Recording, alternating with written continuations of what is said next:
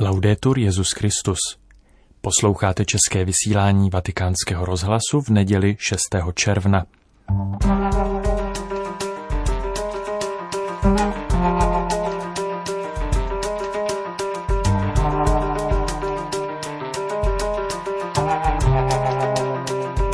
Ve Vatikánu skončilo masivní očkování bezdomovců a chudých. V Iráku reflektují plody apoštolské cesty – a samozřejmě vám přineseme papežovu promluvu před dnešní modlitbou Anděl Páně. Pěknou neděli vám z Vatikánu přeje Petr Vacík.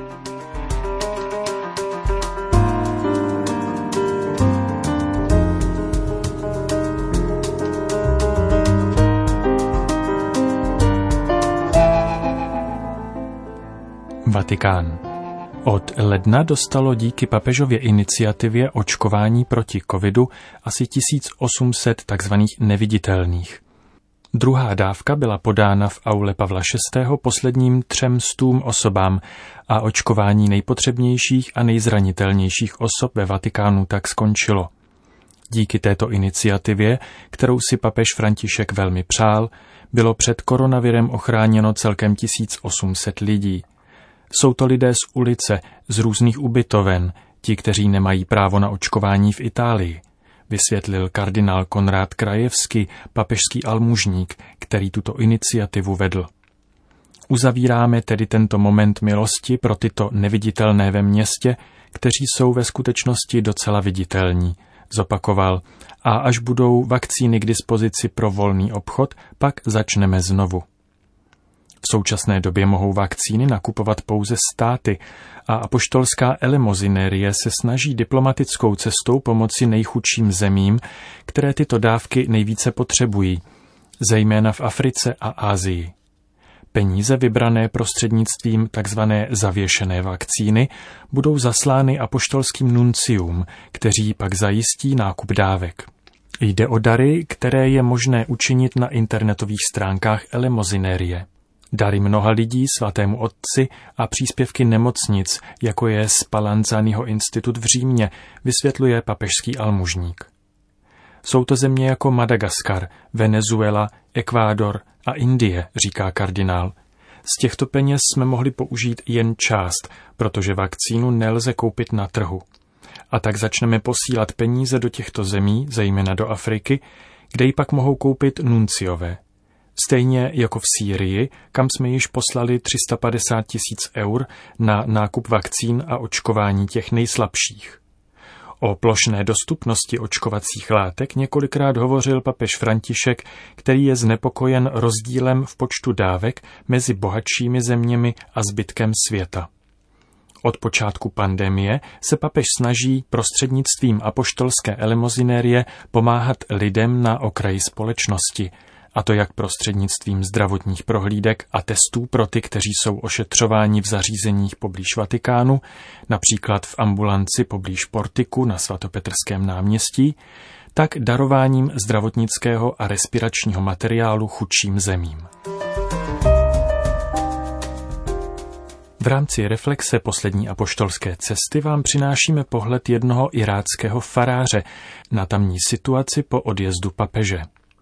Od Františkovy cesty do Iráku uplynuly tři měsíce.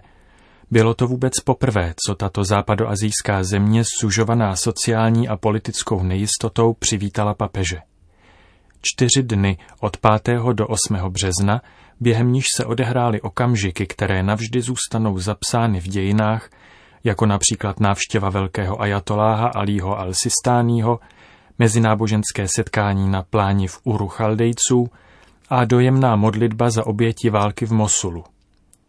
Z kolektivní paměti světa však nemůže zmizet ani obětí, které papež poskytl komunitě Karakoš v katedrále neposkvrněného početí v roce 2014 znesvěcené a vypálené milicemi tzv. islámského státu. Gesta, projevy, výzvy, které viděli, slyšeli a ocenili všichni Iráčané bez rozdílu, sociální příslušnosti nebo náboženského vysnání. Indikátorem k pochopení toho, jak papežem zasetá semena míru a bratrství klíčí, je vyprávění otce Kamara Šamaši, chaldejského faráře z farnosti svatého Jiří v Telskufu. Jeho farnost byla před sedmi lety zničena a stala se prvním znesvěceným křesťanským místem na Ninivské planině. V Iráku, říká, není snadné uplatnit poselství, které nám zanechal papež František. Církev se snaží všemi prostředky pokračovat v cestě podle pokynů svatého Otce, láska k druhým, přijetí, ocenění našich rozdílů, které jsou bohatstvím pro všechny. K dosažení trvalých výsledků však bude zapotřebí mnohem více času a úsilí.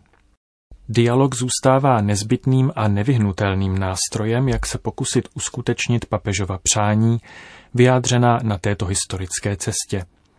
Karam Šamaša je o tom přesvědčen natolik, že tvrdí, že je třeba stále pracovat v politicko-náboženské oblasti, a to především s odvoláním na bratrství a lidskou důstojnost. Nejdůležitější je, že můžeme sdílet naši zemi plnou rozmanitosti. Je třeba budovat mosty společenství, přičemž je jasné, že tento úkol bude náročný. Řešení, jak sjednotit mnoho rozdílných lidí, kteří tvoří složitý a členitý Irák, by mohlo spočívat v podpoření myšlenky, že každý Iráčan by se měl již cítit sjednocen už jen tím, že je iráckým občanem, a ne se dělit na nesčetné množství jednotlivých náboženských skupin. Karam Šamaša říká, pokud budeme vycházet pouze z náboženské identity, riskujeme další zmatek. Myslím, že toto je správná cesta. Otec Karam Šamaša pak uzavírá, jaké nejdůležitější ovoce přinesla papežova návštěva mé Ninivské planině. Ukázal, co je to křesťanství. Bohužel totiž v iráckých školách a kultuře není správná představa o křesťanství. Svatý otec naopak svými gesty lásky všem sdělil, že naše náboženství je skutečně náboženstvím míru.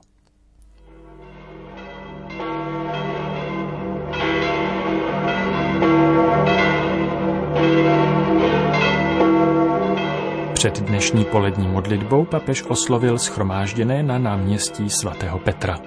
Cari fratelli e sorelle, buongiorno. Drazí bratři a sestry, dobrý den. Oggi in Italia e in altri paesi Dnes v Itálii i v dalších zemích slavíme slavnost těla a krve páně. Evangelium nám předkládá zprávu o poslední večeři. Slova a gesta pána se dotýkají našich srdcí bere do rukou chléb, vyslovuje požehnání, láme ho a podává učedníkům se slovy vezměte, toto je mé tělo. Takto prostě a jednoduše nám Ježíš dává největší svátost. Je to pokorné gesto dávání, gesto sdílení. Na vrcholu svého života nerozdává hojnost chleba, aby nasytil zástupy, ale rozděluje sám sebe při velikonoční večeři s učedníky. Ježíš nám tak ukazuje, že cílem života je darovat se, že tím největším je sloužit. A dnes nacházíme boží velikost v kousku chleba, v křehkosti, která překypuje láskou, překypuje sdílením. Právě slovo křehkost bych rád zdůraznil. Ježíš se stává křehkým jako chléb, který se láme a drolí ale v tom je jeho síla, v jeho křehkosti. V Eucharistii je křehkost silou. Silou lásky, která se činí malou, aby byla přijata a nebála se. Silou lásky, která se láme a rozděluje, aby živila a dávala život. Silou lásky, která se rozpadá, aby nás všechny spojila v jednotu. A v křehkosti Eucharistie vyniká ještě jedna síla – síla milovat ty, kdo chybují. Právě v noci, kdy je zrazen, nám Ježíš dává chléb života. Dává nám největší dar, zatímco ve svém srdci cítí nejhlubší propast. Učedník, který s ním jí, který namáčí své sousto do téže misky, ho zrazuje. A zrada je největší bolestí pro ty, kdo milují. A co dělá Ježíš? Na zlo reaguje větším dobrem. Na Jidášovo ne odpovídá svým ano, svým milosrdenstvím. Netrestá hříšníka, ale dává za něj svůj život, platí za něj. Když přijímáme Eucharistii, Ježíš dělá to též s námi. Zná nás, ví, že jsme hříšníci, ví, že děláme mnoho chyb, ale nevzdává se spojení svého života s naším. Ví, že ji potřebujeme, protože Eucharistie není odměnou svatých, nýbrž chlebem hříšníků. Proto nás nabádá, nebojte se, vezměte a jeste. Pokaždé, když přijímáme chléb života, přichází Ježíš, aby dal našim křehkostem nový smysl. Připomíná nám, že v jeho očích jsme cenější, než si myslíme. Říká nám, že je rád, když se s ním dělíme o své slabosti. Opakuje nám, že jeho milosrdenství se nebojí našich trápení. Ježíšovo milosrdenství se nebojí naší bídy. A především nás s láskou uzdravuje z těch slabostí, které sami nedokážeme vyléčit. Jaké slabosti? Zamysleme se nad tím. Slabost v tom, že cítíme zášť vůči těm, kdo nám ublížili. Z toho se sami neuzdravíme. Slabost v tom, jak se vzdalujeme a izolujeme od ostatních. Ani z toho se sami neuzdravíme. A slabost sebelítosti a lamentování v beznaději. Ani z toho se sami neuzdravíme. Je to On, kdo nás uzdravuje svou přítomností, svým chlebem, Eucharistií. Eucharistie je účinným lékem proti těmto uzavřenostem. Chléb života totiž uzdravuje kostnatělost a proměňuje ji v poddajnost. Eucharistie uzdravuje, protože nás spojuje s Ježíšem, umožňuje nám osvojit si jeho způsob života, jeho schopnost lámat se a darovat se bratřím a sestrám, odpovídat na zlo dobrem. Dává nám odvahu výjít ze sebe a s láskou se sklonit ke křehkosti druhých. Stejně jako Bůh s námi. To je logika Eucharistie. Přijímáme Ježíše, který nás miluje a uzdravuje naše slabosti, abychom milovali druhé a pomáhali jim v jejich slabostech. A to po celý náš život. Dnes jsme se v liturgii hodin modlili chvalospěv čtyři verše, které jsou zhrnutím celého Ježíšova života. A tam se říká, že když se Ježíš narodil, stal se společníkem na našich cestách. Při večeři se pak dal za pokrm. Na kříži ve své smrti se pak stal cenou, zaplatil za nás. A nyní, kralující v nebi, je naší odměnou, abychom šli a hledali, co nás čeká.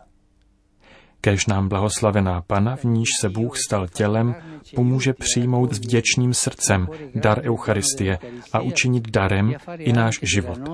Kež nás Eucharistie učiní darem pro všechny ostatní. Che l'Eucaristia ci faccia un dono per tutti gli altri. Na závěr papež udělil své požehnání. Sic nomen Domini benedictum. Ex hoc nunque tusque in seculum. Aiutorium nostrum in nomine Domini. Qui fecit celum et terram. Benedicat vos omnipotens Deus, Pater et Filius et Spiritus Sanctus. Amen. Amen.